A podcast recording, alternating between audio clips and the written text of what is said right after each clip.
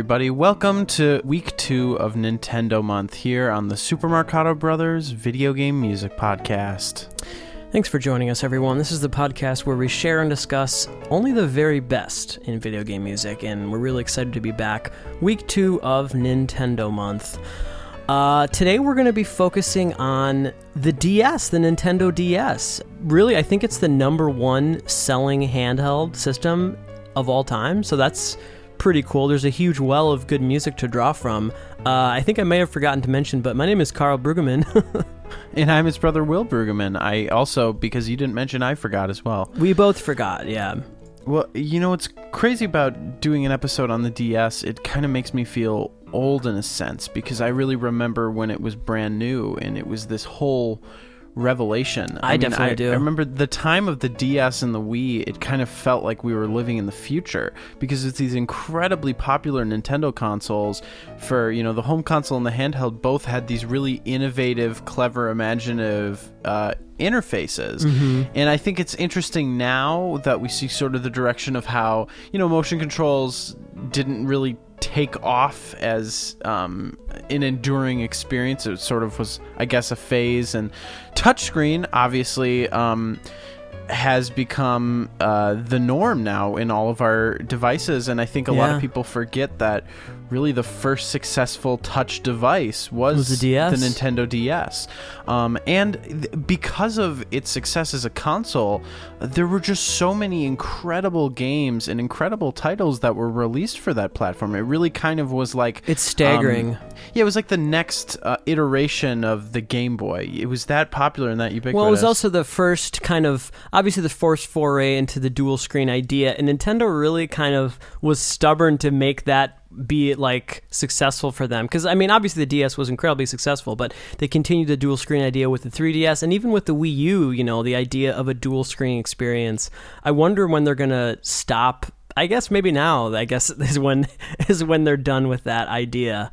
Um, but it was definitely fun while it yeah, it looks like with the Nintendo Switch, it's two screens that need not interact with one another. Yeah, so let's just give a couple of stats before we get into some wonderful music today. So the, uh, the whole playlist today is going to be nothing but Nintendo DS. Uh, it was released in 2004, and it pretty much had a 10-year lifespan till about 2014 was when it was available, and it sold. When you combine all the different models, it sold 154 million units. So yeah, the best-selling handheld console to date. Um, yeah, so let's get into it. There's there's so much awesome music today. So what's interesting about we've done this before in Nintendo months when we do an episode on a specific system. Like I think GBA was was some year, not last year, but maybe the year before. Um, and what's interesting is it's not all Nintendo music today. It's just on a Nintendo platform. So a little bit more diversity maybe than you would expect, uh, which is cool. But there's still some great Nintendo stuff. So what you guys heard playing in was a track we had to do a Pokemon track. That was from Pokemon Diamond and Pearl, which is a great soundtrack. That was Research Lab, a beautiful piano ballad composed by Go Ichinose. And that was uh, what played in. So, you know what? I think we could all use a little bit of pick me up right now. Let's start with just a really happy, fun piece of music that's to make us start to feel good today. This is from Kirby Squeak Squad, and it was composed by Hirokazu Ando, Jun Ishikawa, as well as Tadashi Ikegami. Let's take a listen to Having Fun Outside.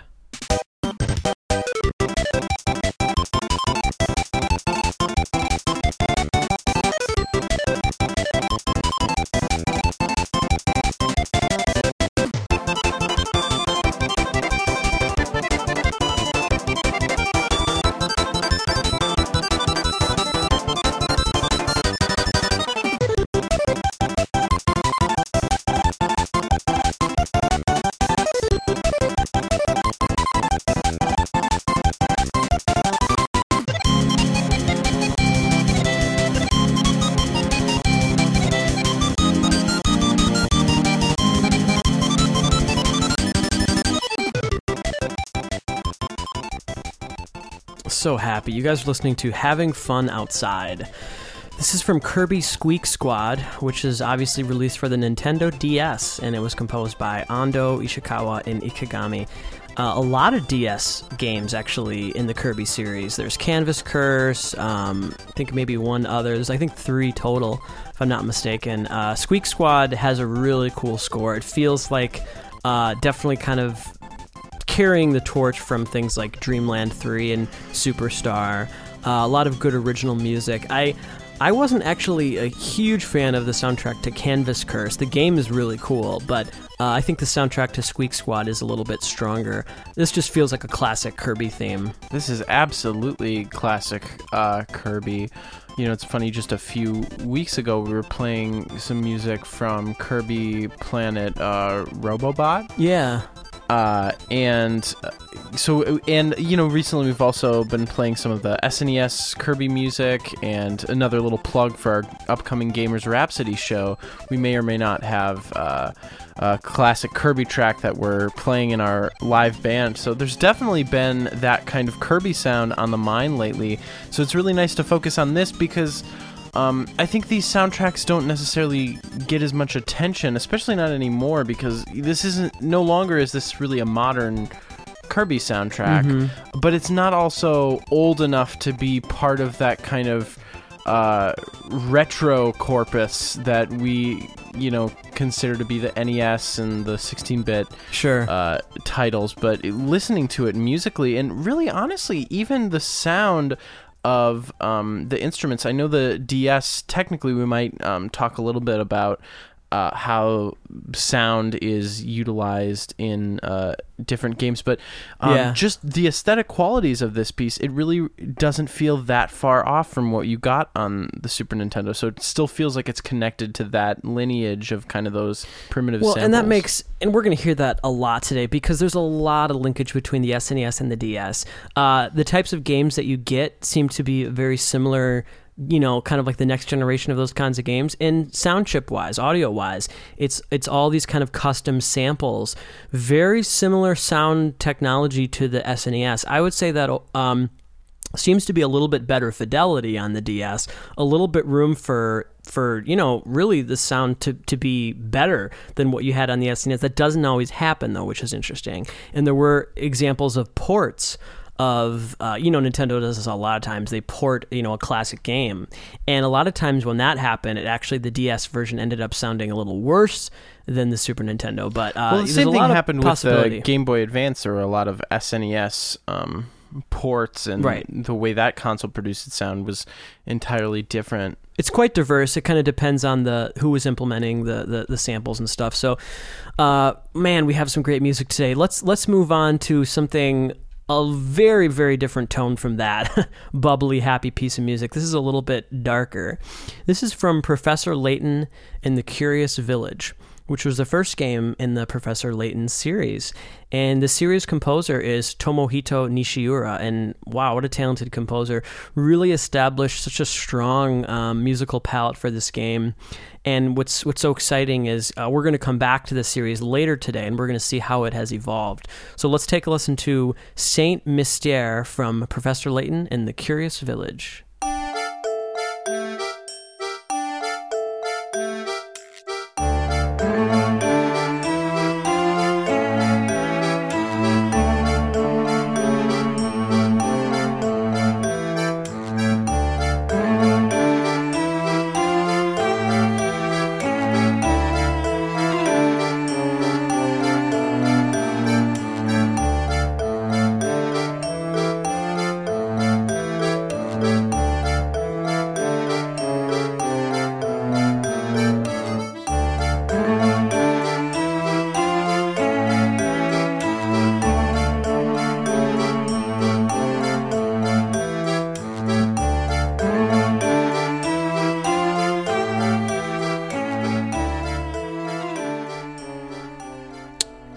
Listening to Saint Mystère from Professor Layton and the Curious Village, composed by Tomohito Nishiura. Um, yeah, this is this is kind of tragic. It, it's very dark. Um, uh, it's maybe Will. Would you say it's maybe matching the mood that we're, that we're having today? Yeah, possibly. Uh, we're if you guys are wondering why, um, uh, you know, last week we were just so thrilled and excited um, going through the Shin Onagashima music. I don't want you to think it's not because uh, we're not thrilled about talking about the Nintendo DS.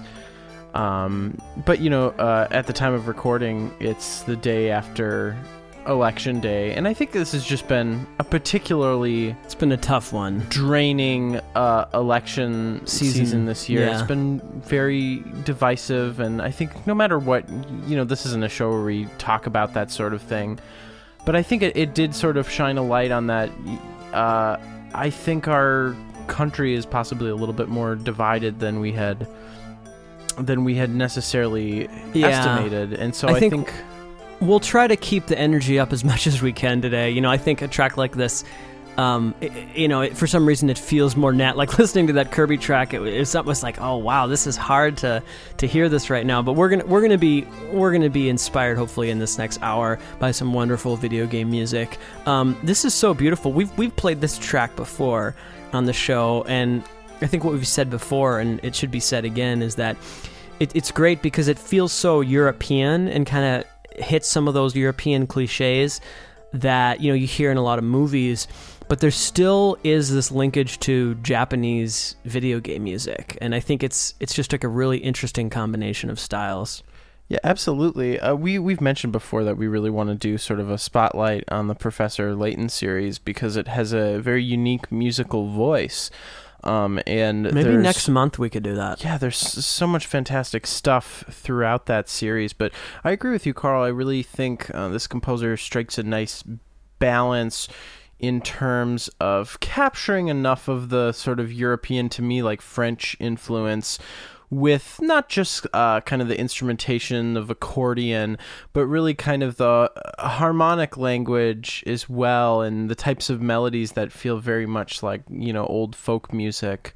And they have this kind of earthy quality to it. But surprisingly, it's just the perfect fit for this uh, puzzle game. I remember we Mhm. played a lot of this music recently because we did a puzzle games episode, and we mentioned a lot on that episode how the tone of the Professor Layton music was so apt for that type of gameplay, something that's very contemplative and uh, intellectual. And it's funny that we talked about it. This piece is a little bit tragic.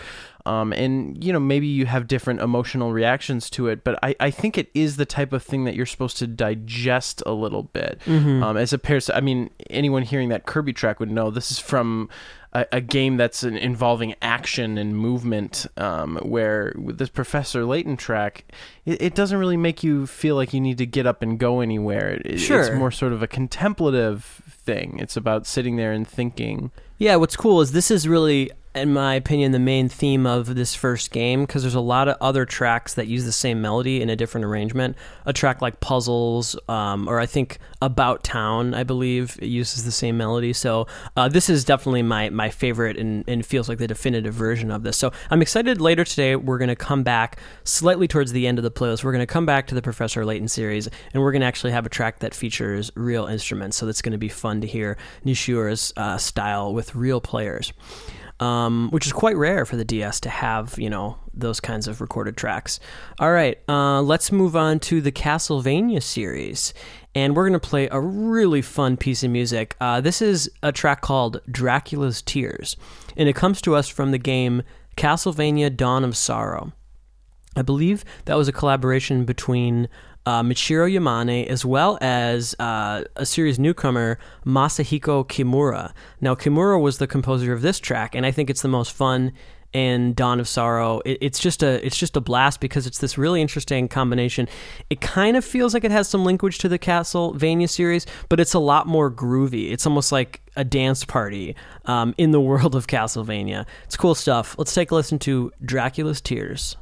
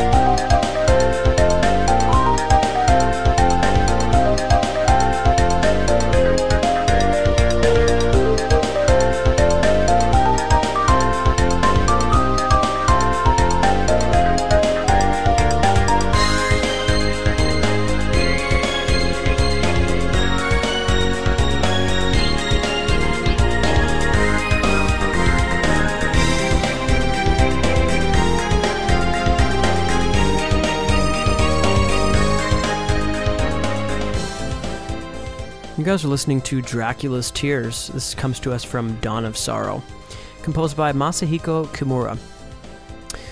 Will, when you hear this track, um, what does it remind you of? Well, it just makes me very nostalgic for the early days of our podcast. Because I remember we did a Castlevania episode. It was only our seventh episode of the show. Because I really think the Castlevania series is one of the things that inspired us to do this podcast in the first place. It was around the time when. Um, because you know I, I- we didn't necessarily grow up playing the Castlevania games, and I had kind of gotten into retro video game collecting, and subsequently just really falling in love with the early Castlevania music. Um, because since it wasn't what I'd grown up with, I was just so delighted by all these incredible melodies that I know for most of you are probably things that you may have grown up with, or maybe you haven't, but they're very classic and near and dear to a lot of Well, there's yeah a lot of cool discoveries. This was one such discovery. I remember you were so excited to show it to me because it felt it felt kind of Carlish. I was really excited to show it to you because, uh, well, to me, and just that the melody has that kind of electric piano sound and that it is a little bit more groovy. This just yeah. also melodically, I can't explain it. This really feels like something that I could picture you writing, and I remember having that feeling back then. But I, I totally feel it has that linkage to classic Castlevania, especially of the mature Yamane school. You know, to, in really in the spirit of these games, they're really all borrowing from Symphony of the Night is kind of their template or, or guiding force is what they're trying to model it after and, and the music has a, a similar sense to me where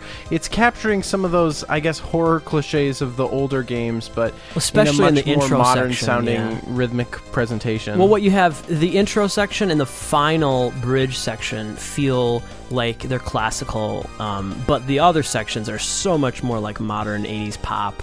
Uh, so very bluesy hmm So it does it does seem to be a good balance. It doesn't seem like inappropriate for the series, but it feels like you know this is this is a new game, and so it, it definitely feels fresh. It's injecting some fresh energy in it. Uh, love it, love that track. It's a lot of fun. Okay, now we're gonna move on to a track that uh, Will's a really big fan of. This comes to us from the wonderful score Animal Crossing: Wild World which was a DS entry in the series composed by Kazumi Totaka as well as Asuka Oda. And we're going to play a very delicate and um, pretty piano, I guess kind of a ballad maybe. well i mean it is nintendo month so we need Yeah. to play some music from nintendo composers Let's do it. This is The Roost.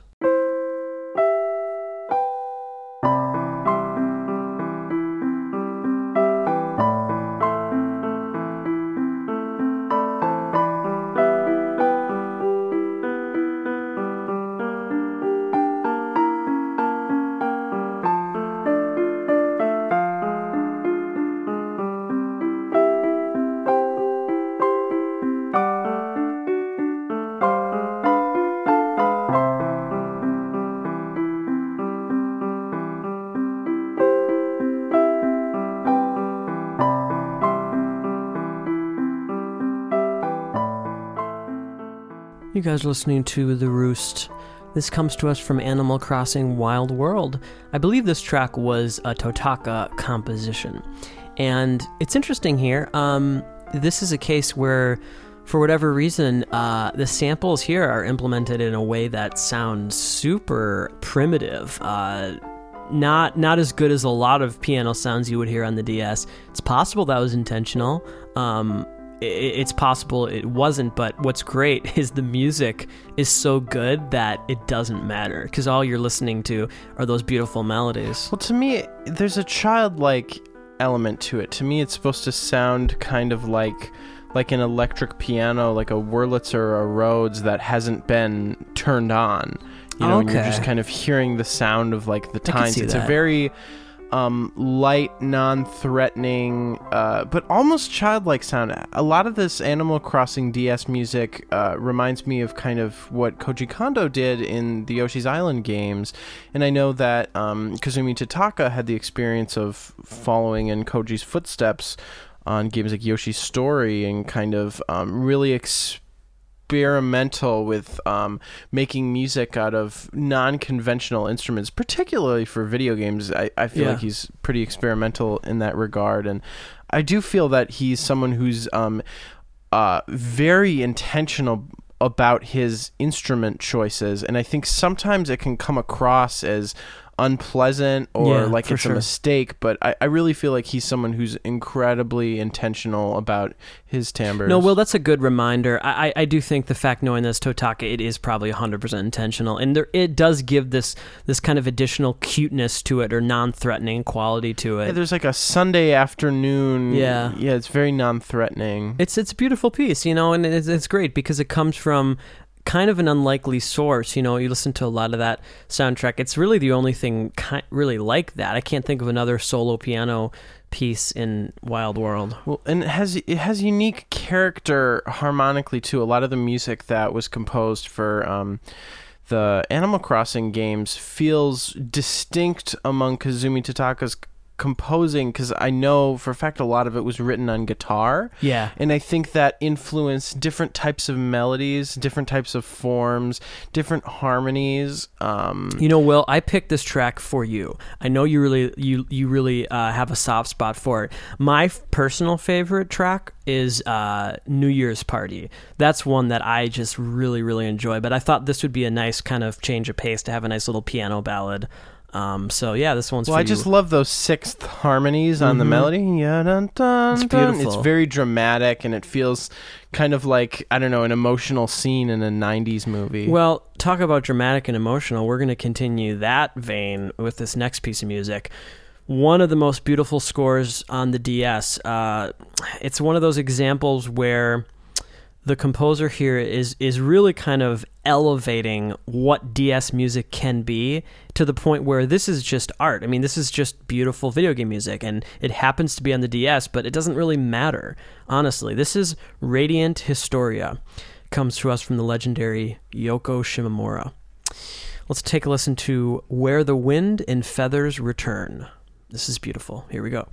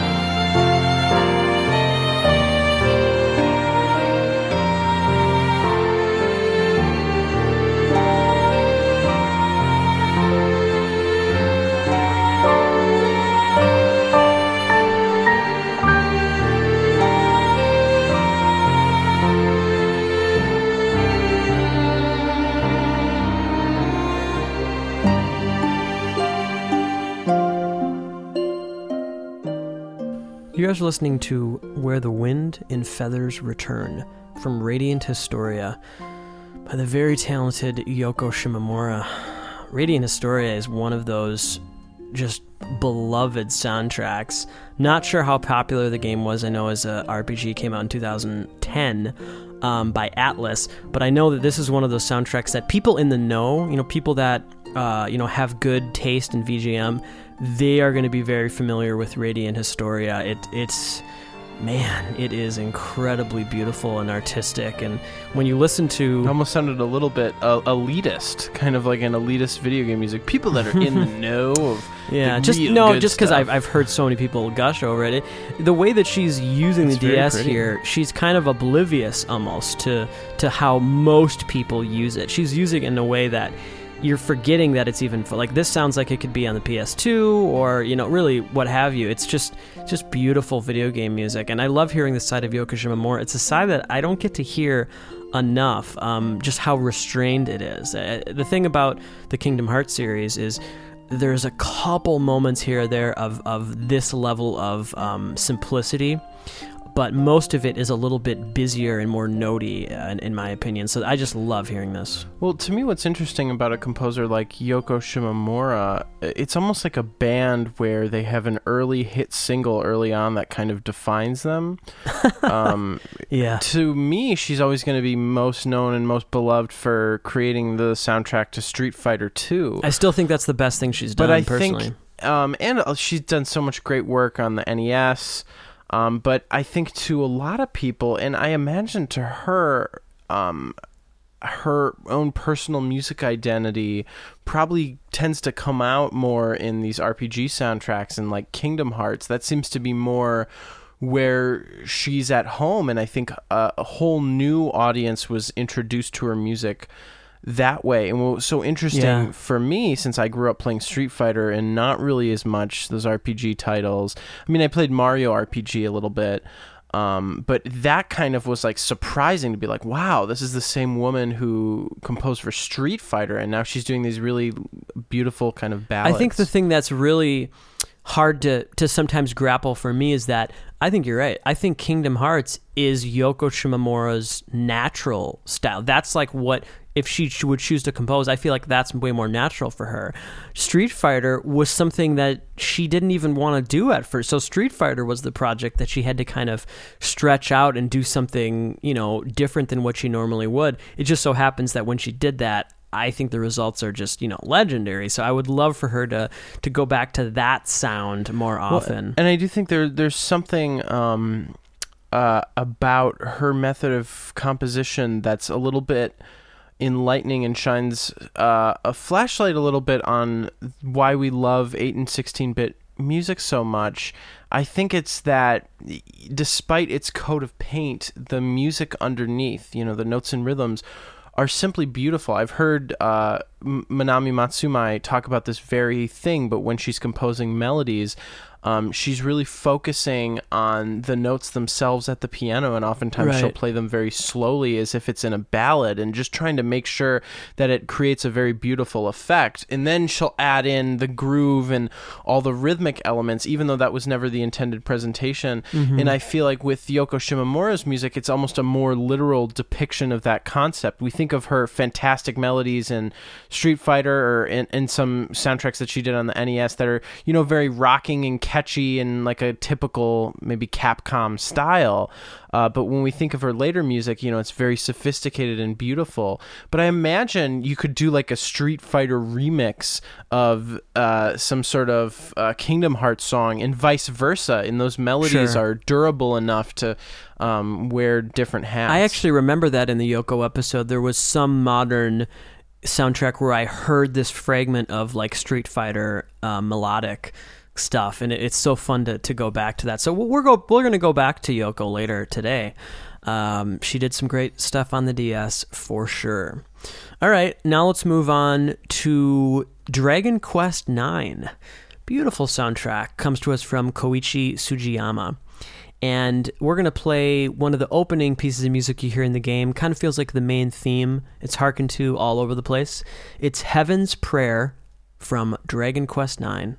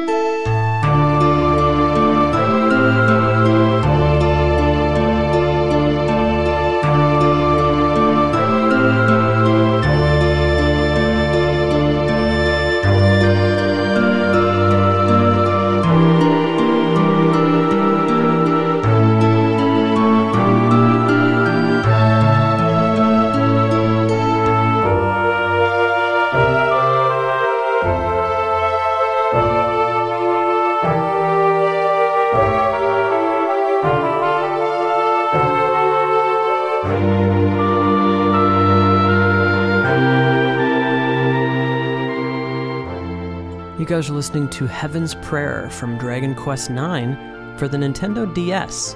I can only assume that there was an orchestral, you know, uh, release of, of, of this music, because there always is for the Dragon Quest series, even back to the 80s. This is composed by, of course, series composer Koichi Sugiyama. Really beautiful. I love hearing his music because you can just tell that he was writing it uh, for an orchestra the way that he would approach a film or a TV.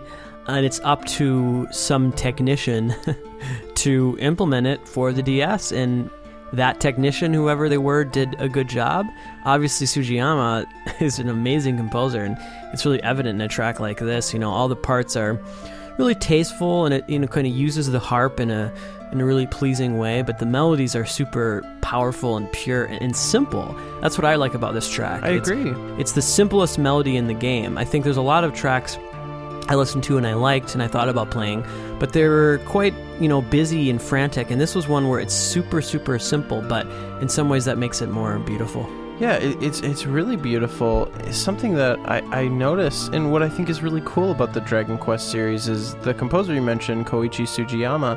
He's the composer on all of the Dragon Quest titles, and he's this Yeah. sort of really esteemed composer in Japan. He's sort of like a national treasure. Yeah, he's Um, amazing. He's a legend. And so f- to have his involvement on this video game series, even extending back to the earliest games on the NES, is really cool and it gives all of the soundtracks this cohesive quality. Because he has certain harmonies that I think he tends to like to use, particularly in this B section.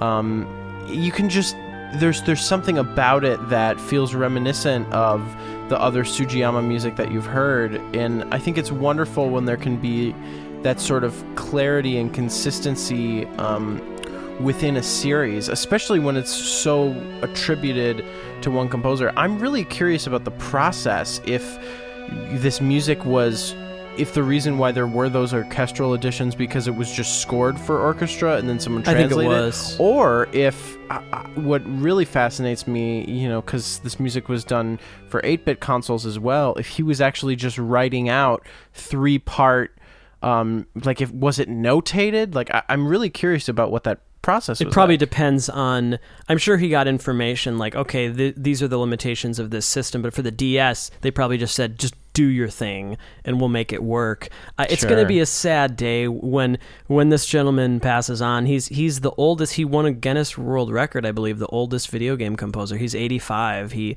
um, has had such an amazing career and just such a classy composer. If you want like sophistication in a video game, go to Sugiyama. That's the person, perfect person to go to. I know he was a huge inspiration for um, Uematsu. Um, okay, so now we're gonna completely change things up and play really like the de facto theme of the Nintendo DS. This is a track that comes to us from Koji Kondo, even though the composers of this game are Asuka Oda and Hajime Wakai. This is from New Super Mario Brothers. This was that fun little tidbit where I remember playing this game and be like, "Gosh, this music's really good." Um, but Well, oh, I mean, guess this Koji track Kondo, especially, yeah. I guess Koji Kondo wasn't involved, and it wasn't until later. I, I, I think it's like there was some concert where he was just playing themes of his, and he started playing the new Super Mario Brothers theme, and you're like, oh, I guess he wrote that one too, just uncredited. which is the case. Yeah, I, I think what's interesting, this is a little bit polarizing. I mean, a lot of people, rightly so, and we have a lot of interesting opinions about the music of this series, not all good.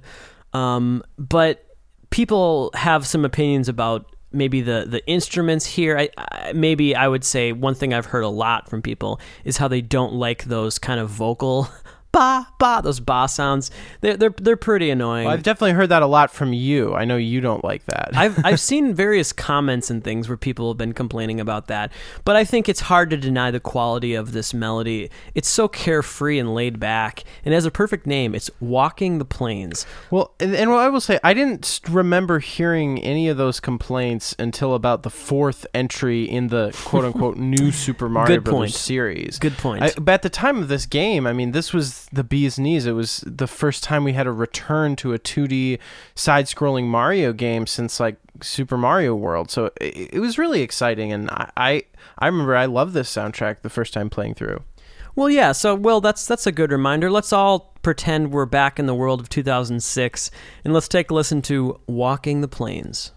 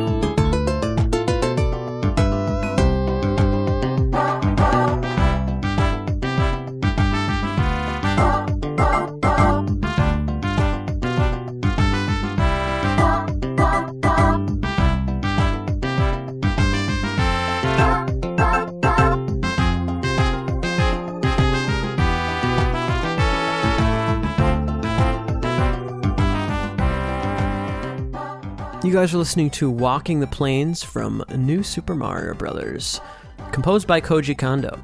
This is one of my all-time favorite uh, Koji Kondo melodies, and it's it's that great sensation of like here's an artist where you feel like you've gotten all of their output, and then um, you, I didn't even know there could be another classic, you know, Mario Brothers melody. Um, and lo and behold, uh, here it is. It's it's a return to kind of the Latin origins of the original series, um, but in a totally different style than when we think of the music for the original Mario Brothers series. But it feels so inextricably linked to that lineage. I I Well, I would like to piece. have a bonus episode someday, and even if it, it wouldn't be an hour long, but it would be playing the overworld theme of every Koji Kondo Mario game. Because what I love about it is some of these overworlds that he writes are pretty dang laid back. Like you're just strolling along slowly, and everything is okay. And Mario kind of seems like maybe he's you know had a lot of pasta last night, but it doesn't really matter because he's not going to go too fast. That's what I feel like when I listen to this.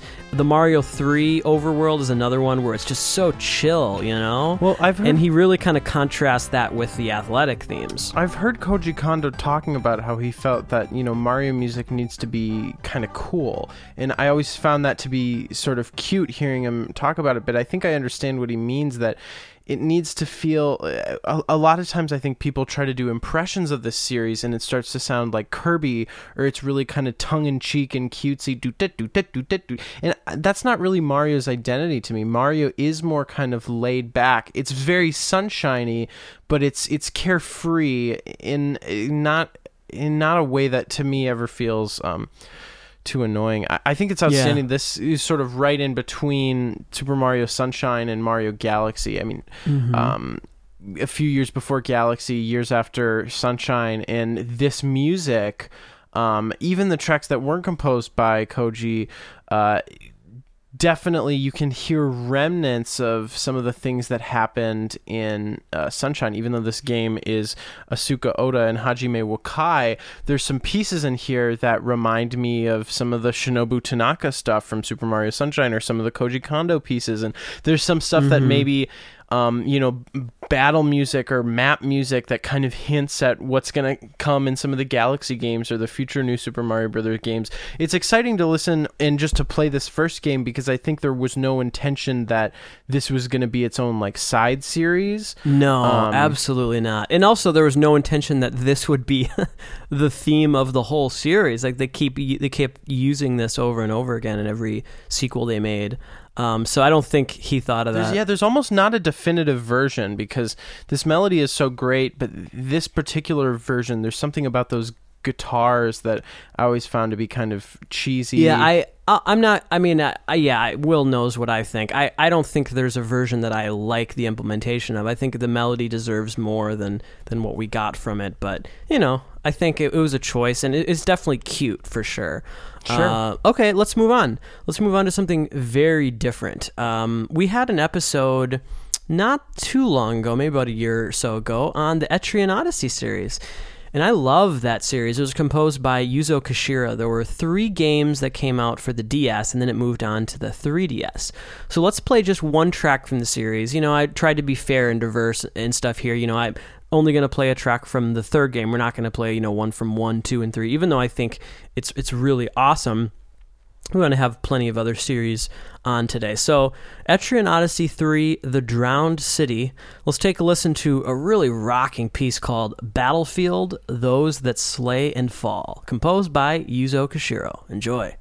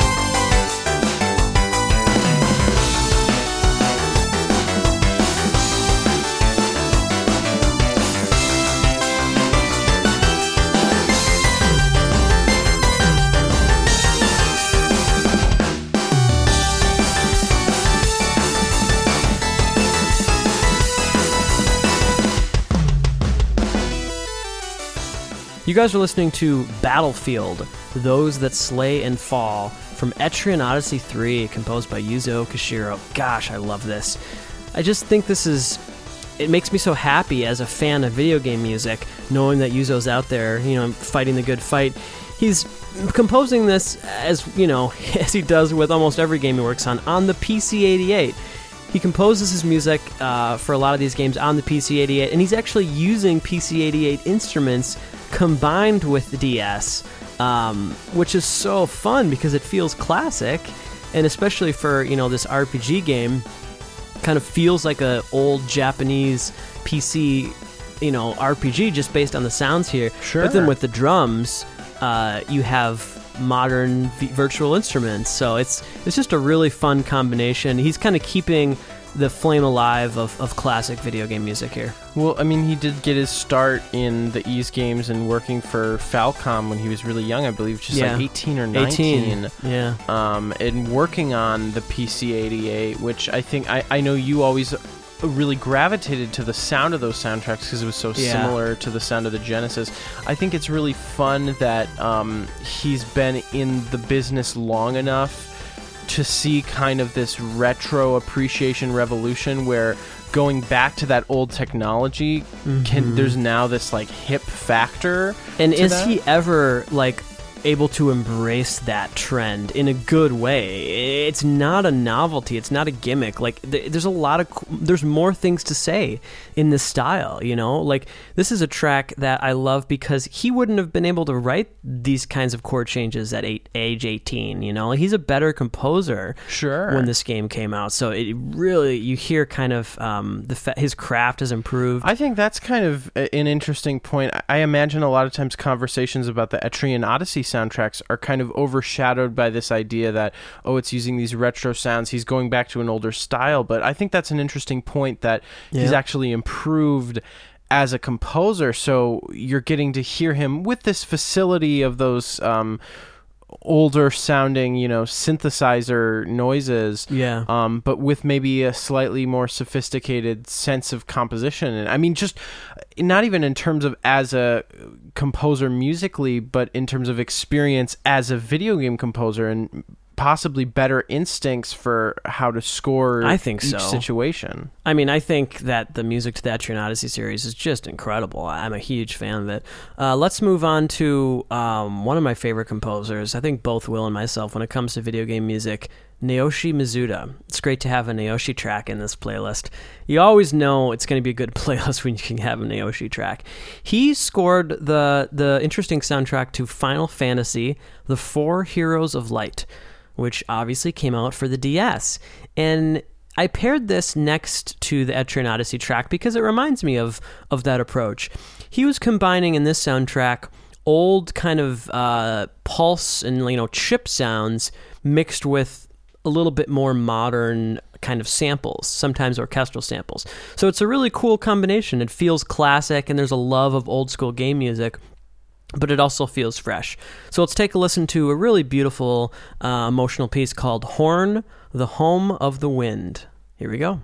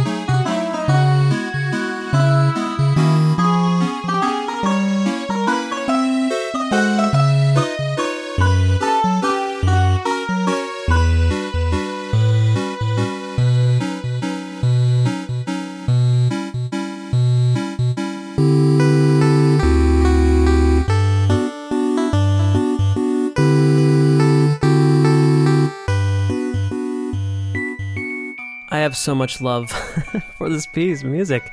This is Horn, the Home of the Wind, composed by the wonderful Naoshi Mizuta from Final Fantasy The Four Heroes of Light. And what you have is you have, uh, at the end there, you had some of those bells, and then you had a mandolin other than that, it's all 8 bit sounds here, and it's so beautiful. And it's cool because you know if you if you didn't have this implemented with those 8-bit instruments it definitely feels like an orchestral typical kind of final fantasy emotional ballad like a really you know intimate character theme um, so it's cool that we get that but we also get this additional kind of you know maybe technical coat of paint that makes us smile I love those chords. I love those harmonies. Um, the melody's beautiful. Uh, something I think is interesting is again those sounds are meant to remind us of you know the NES, um, but the way that this is composed. In terms of the number of channels playing at one time, and obviously the way everything is like panned and everything, it, it's not something that could have been produced in that same way on the NES. And that's not even counting uh, some of the other, you know, like more real mandolin samples and those chimes and everything. But it gives us our feeling of what our memory of that music is. I think there's an interesting phenomena here that we've noticed in the last track and this track. And what I think it is, is that back in the 80s and 90s, composers were tasked with creating music for these very primitive pieces of technology that had limited sound capabilities and they were constantly trying to push the boundaries and make it feel as if it was more human. Yeah. And so I think they I imagine they always had an idea in their mind of what the music was supposed to sound like. But what's interesting is as the technology increased and some of those same composers were trying to bring their musical style in now augment it with real instruments, I think sometimes there was this challenge of making it feel cohesive with the older stuff. And what I think is interesting about this example and the Etrian Odyssey example is that they're almost just choosing to um, go back to the past and just use those old chip sounds because I think they're starting to realize, you know, even though they that those tools were being used out of necessity, they actually give a lot of the emotional character to Right. that music. It's a very specific sound, and it's something that, when separated from the music, um, it, it almost loses a bit of identification to some of those themes, I think. And especially when you're writing new music to a new entry in a series and you want it to feel cohesive with what's come in the past, Sure. that's kind of a a quicker tool to make it feel like it's part of that same world. Well, we're going to move on to something very different. I tried to make this playlist with a lot of uh, diversity as far as tone goes. So now let's move on to series Super Robot Taisen. In the game in this series that was released for the DS, I think there was a few, but we're going to play a track from OG Saga. So Super Robot Taisen OG Saga. And really good soundtrack with a lot of blood pumping music. Composers here are Kayoko Matsushima, Naofumi Tsuruyama, as well as Takahiro Kamikawa. Let's take a listen to Ash to Ash.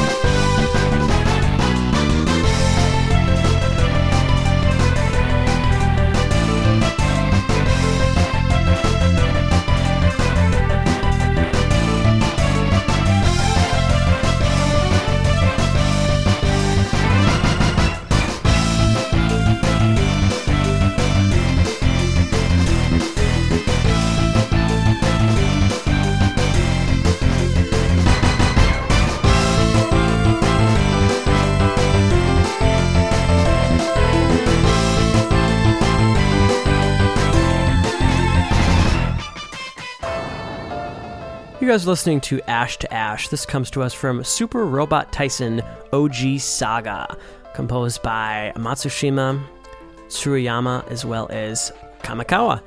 And this this is cool because this is kind of the style that I expect from 16-bit era video game music. So this feels like kind of like taking that energy and moving it to a new generation. Sure. And in doing so, um, it is taking it to new heights because there are elements of this track, some some of it technically, some of it uh, implementationally, some of it compositionally, where it does feel like it's taking that kind of classic 16-bit uh, rocking energy to new heights. So this does feel like um, you can kind of tell this this was composed in the era that it was. Well, what I think is so fun about these Nintendo handhelds is that they kind of got to extend almost the lifespan of certain types of games or certain series from the Super Nintendo. I mean, I remember being a kid and playing Game Boy Advance games that felt like spiritual sequels to SNES games way long after that console was dead, and the DS continued that. for us, it got to extend certain types of video game music. You know, there's a reason to write this kind of music because you have a game like this on the DS, you know, and I know this series has entries on other consoles, and I, I would have to, you know, listen to them to hear the differences, but I just have a feeling something about approaching it on the DS, it, it's going to be approached the same way that it would be on the SNES. It's just trying to trying to up the ante from what we've, you know, what we've had in previous generations. So, fun, fun stuff. Guys, I am very excited to move on to this week's track of the week. Obviously, if we're going to have a track of the week, eh, why not just have it a Koji Kondo track, right? It is Nintendo month Can't- after all. Can't really go wrong with that choice. This is a piece of music from The Legend of Zelda Spirit Tracks. And you might be like, wait, what? Koji Kondo composed that? Yes, he composed the entire score all by himself. Anyway, let's move on. No, I'm just kidding. He did not. Uh, he only composed one track, and it was the credits theme. And it is incredibly just on the nose. It's just it's on the money. Exactly what you need for this game. It's a little bit swashbuckling. It's rousing. Um, it's beautiful, and this is another example. It kind of reminds me of the Radiant Historia, not like it musically at all, but he's kind of elevating what DS music should be in a way. So let's take a listen to the credits from Spirit Tracks.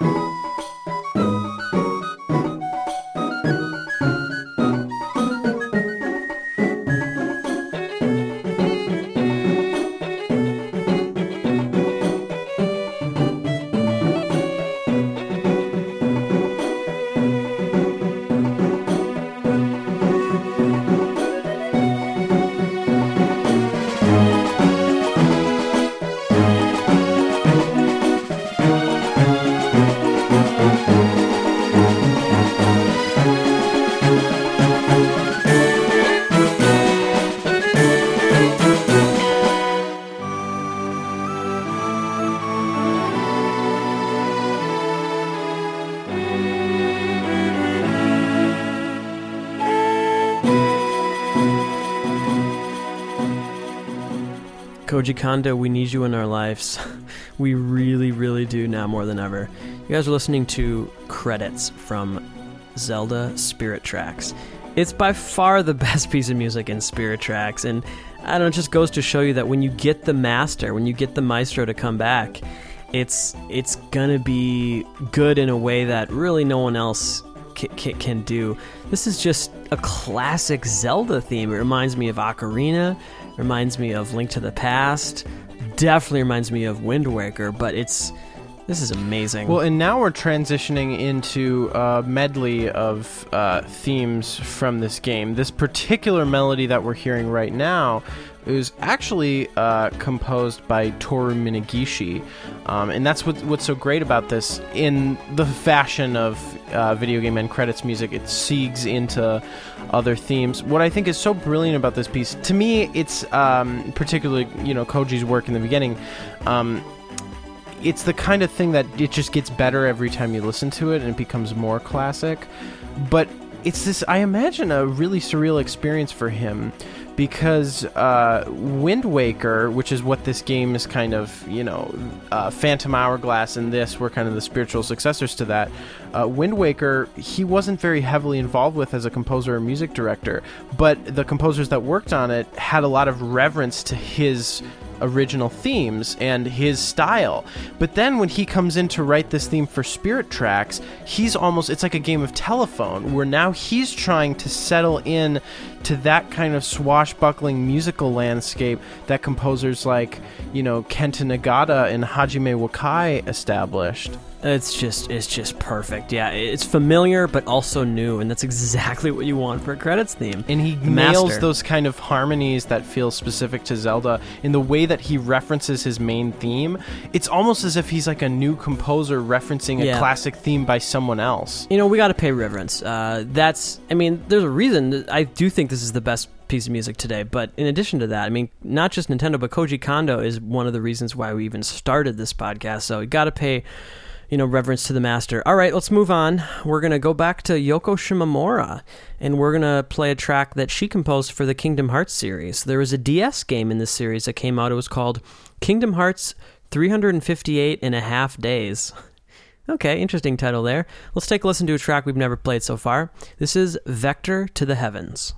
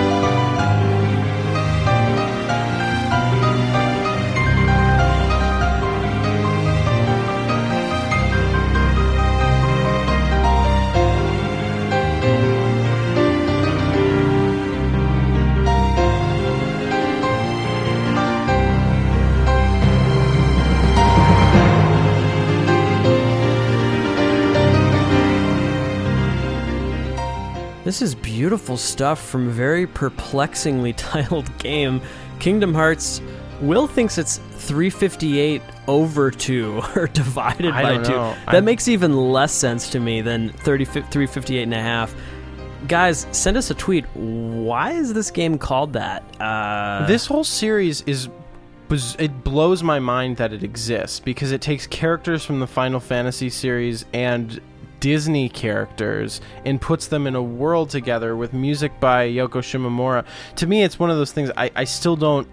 I like I pinch myself every time I see a Kingdom Hearts game because I I can't believe they they arranged that they they somehow were able to coordinate between all those companies Right. and all those franchises. This has got. I It's mean, we, we should we should just talk a little bit. I mean, this is a beautiful piece of music. I think it's a lot more melodically clear uh, and coherent than a lot of the Kingdom Hearts music. It's very notey and busy, like what I was alluding to earlier, isn't it? It's incredibly busy. But I think there's there's a lot of purity here to the melody, and really it is I think one of the most beautiful tracks that I've heard from the series. I was really glad I found this because I wanted to play something new. Um, I think we did play something from this in our Yoko episode, I believe. Or Well, it it, fear, it feels very um, of the kind of Japanese film music tradition, which I think is something Mhm. you could say about a lot of the Kingdom Hearts music. The heavy reliance on piano. Um, Sure. all of her music is just so emotional and um, lush. In you know series. what's what's cool is I actually organized a little pocket of Yoko today. So we actually have a back-to-back Yoko Shimomura um, section of the playlist here, and let's play something so different. And this is from a Nintendo game. So she did some great work in the Mario and Luigi series, as I'm sure you guys know. Uh, let's play a track from Mario and Luigi Bowser's Inside Story. This just feels like a classic Mario waltz. This is Waltz in the Lake.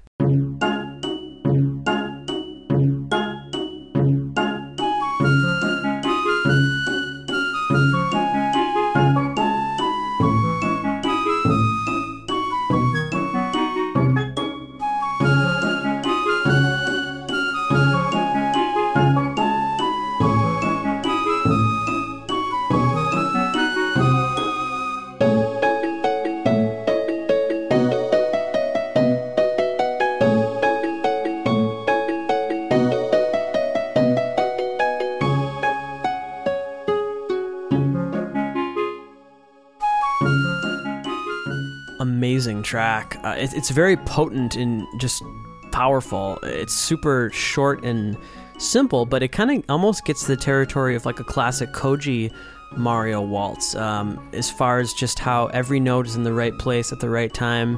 There's no fat on, on this track. Well, it reminds me more of the Zelda series than the Mario series. O- obviously, I think it is trying to tap into the Koji Kondo world. I guess you're right about that. Um, Yeah. But harmonically and just in terms of some of the contours of the melody, the da da da, um, that it ultimately lands on feels more like Zelda. Well, because yeah, in a Mario platformer game, that where would there even be a place for a track like this? You're right. I mean, the only waltzes conventionally, I, I think of kind of like an underwater level, and this doesn't necessarily feel that way, but it feels classic. And, you know, it also reminds me of her work on the original Super Mario RPG. I think it's really cool. Again, Yoko Shimomura, a composer wearing so many different hats. Yes. We all know um, her, at least uh, Carl and myself and Marty, we grew up knowing that name from Street Fighter 2, but then a Mhm. lot of people are big fans of Kingdom Hearts. But then now she also has this identity as being kind of the Nintendo RPG composer. Um, So Mhm. it, it's really interesting. I think she's uh, very versatile. We've talked before, she has a lot of classical influence in her music, but she can wear different hats. And they all fit well on her head. All right, now we're going to move on to. Um, I really like the series. There's a couple games came out. The first one was for the DS, and then I believe there was one for the Wii. This is Rhythm Heaven, and it's really goofy but fun and energetic music. Well, you'll remember this. So we had an episode, may have been dance music, uh, something like that, and the Rhythm Heaven's music has this tendency to come on a dime. It changes between like swung and straight or like it even will like change tempo and then change back in a really kind of distracting way but i think it's part of the gameplay. Um you know it's it's a rhythm game. So let's see if we can listen to that uh change here. Got to keep you on your toes. absolutely. Let's take a listen to remix 10 composed by masami yone from rhythm heaven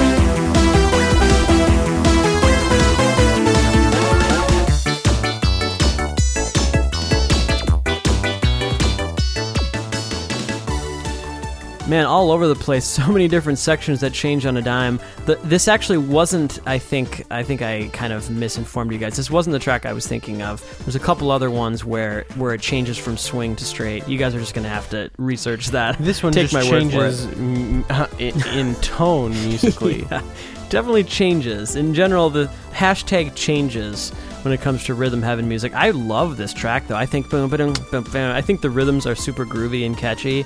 It's really uh, fast paced and it feels like the person is on like a lot of caffeine who composed this. Well, I love all those different sort of uh, what feel to me like analog synth uh, sounds.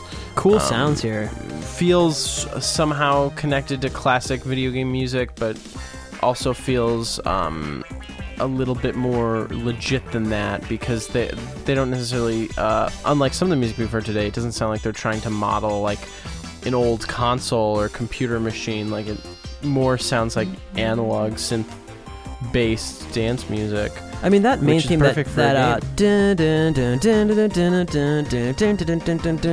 really catchy rhythms there. I think rhythmically, you know, duh, no pun intended. The rhythms here are really kind of uh, the star.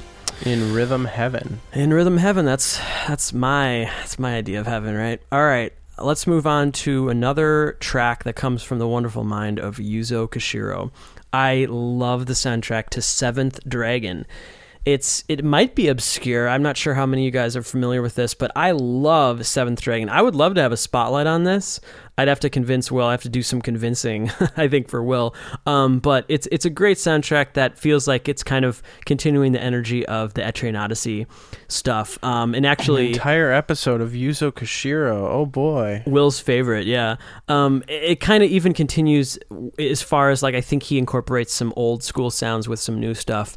Um, but this is just a great battle track. This is Battlefield Swords Bursting from Seventh Dragon.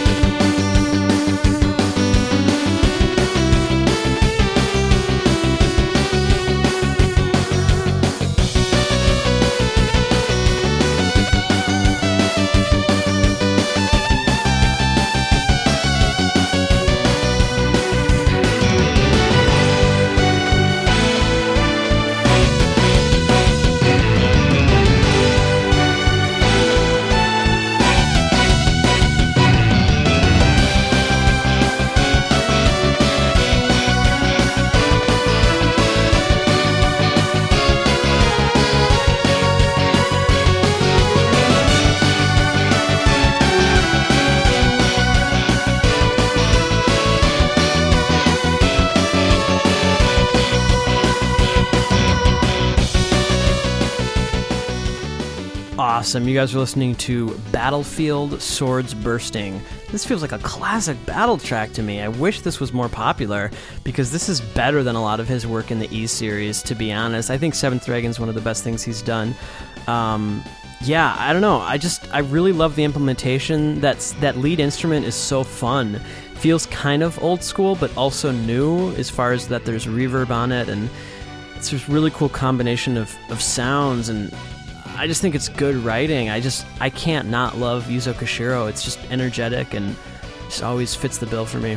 Yeah, I think this has a great melody that starts off almost kind of uh, minimal, but it really gives you, I think, everything that you would want in a classic rocking Yeah. uh, video game music track. I think I something that Yuzo Koshiro is really good at doing is presenting the things that um, a lot of us really loved about the 8 and 16-bit era, but in a context that still feels like it can carry its own weight in um, I guess this isn't modern anymore, but in 2009, you know, a modern game. Really, really awesome stuff. All right, guys, uh, we have a few more tracks today. Let's move on. We we alluded to this earlier. It's time to go back to the Professor Layton series. Let's go back to an entry. It was I'm not sure what number, maybe three or four. It was Professor Layton Unwound Future. And it was released for the DS.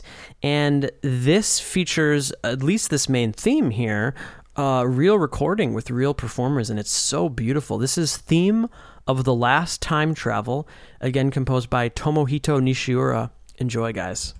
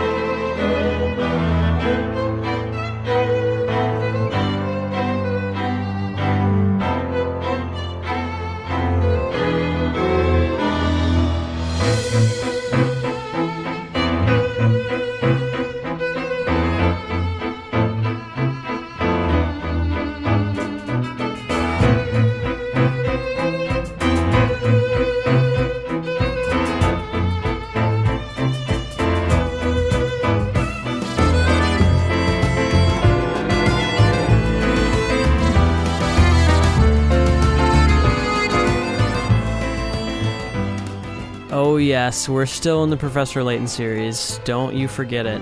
You guys are listening to Theme of the Last Time Travel, the main theme from Unwound Future, composed by Tomohito Nishiura. I gotta say, his music really comes alive when you get some real players to play it. Um, this is amazing. Yeah, we we gotta have a Professor Layton episode. It's just it's an injustice to not do that. Yeah, beautiful. It, it's it's crazy to hear um, in each iteration, uh, technically in terms of I guess their budget, um, with these games, uh, how much more advanced they're able to become. I remember uh, in that puzzle games episode, we played something from, I believe, a 3DS entry, and it had just this beautiful lyrical, Yeah. uh, orchestral sound to it. This one seems to feature more kind of uh, individual soloists, but real musicians nonetheless, which is such a step up. Uh, but musically, what's so great is this whole series has this cohesive kind of French European sound, and I think it was um, it- it's a choice that was obviously meant to go along with the narrative aspects of this series, but I have to say for this is um, a particular series that's had an enduring success and I think it's probably because of the mechanics of the game but it's the way that the music reinforces those mechanics. That's always a hard marriage I think in any medium and the Professor Layton series seems to have struck on something particularly unique in my opinion. Absolutely. Well, we have this little pocket of kind of beautiful, maybe slightly sad music, um, which is interesting. Let's move on to a soundtrack I'm stoked for Will to, to listen to here. So, this is Luminous Arc, and it was composed by Yasunori Mitsuda as well as Akari Kaida. And I believe maybe some other musicians worked on this game. I'm a really big fan of Akari Kaida. She worked on Rockman and Forte, among other things, Breath of Fire 3. Um, and we don't need to, you know, Will knows exactly. Yasunori Mitsuda, one of the one of the best video game composers, did Chrono Trigger, Chrono Cross, so many great stuff. Uh, Mario is- Party, just classic. the list goes on, right? All right, let's play Ancient Myth, beautiful track from Luminous Arc.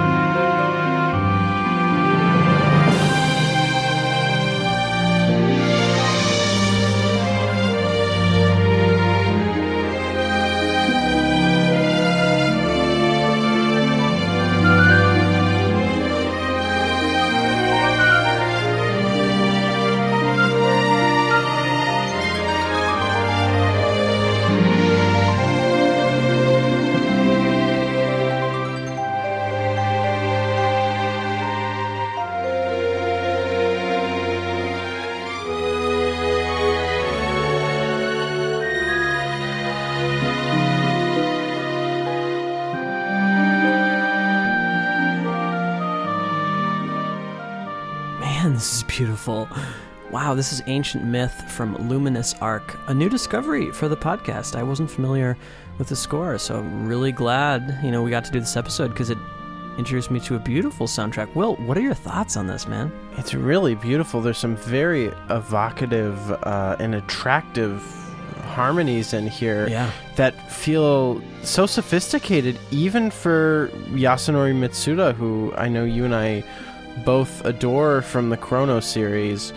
Um, but this particular, it's funny going from that Professor Layton track because this one also has a European flavor to it. I mean, obviously, a lot of times when we're talking about classical music, it's European, I guess, in general, but almost kind of the more ethnic side of European folk music. I get some of those uh, aspects from this, and Mhm. still that kind of a, a French vibe I'm getting, maybe just because it's very.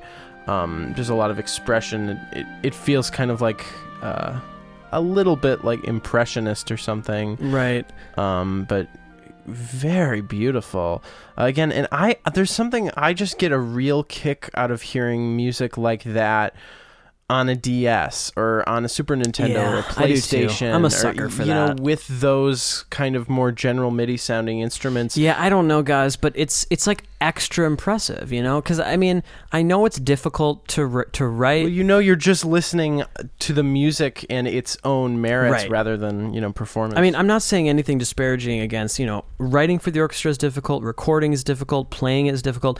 But when you listen to an orchestra, you expect beautiful music. I I mean, maybe that's unfair, but to get beautiful music on a DS is not expected to me. So I don't know. It's it, it's just impressive in a different way. Maybe maybe not better. It's just different.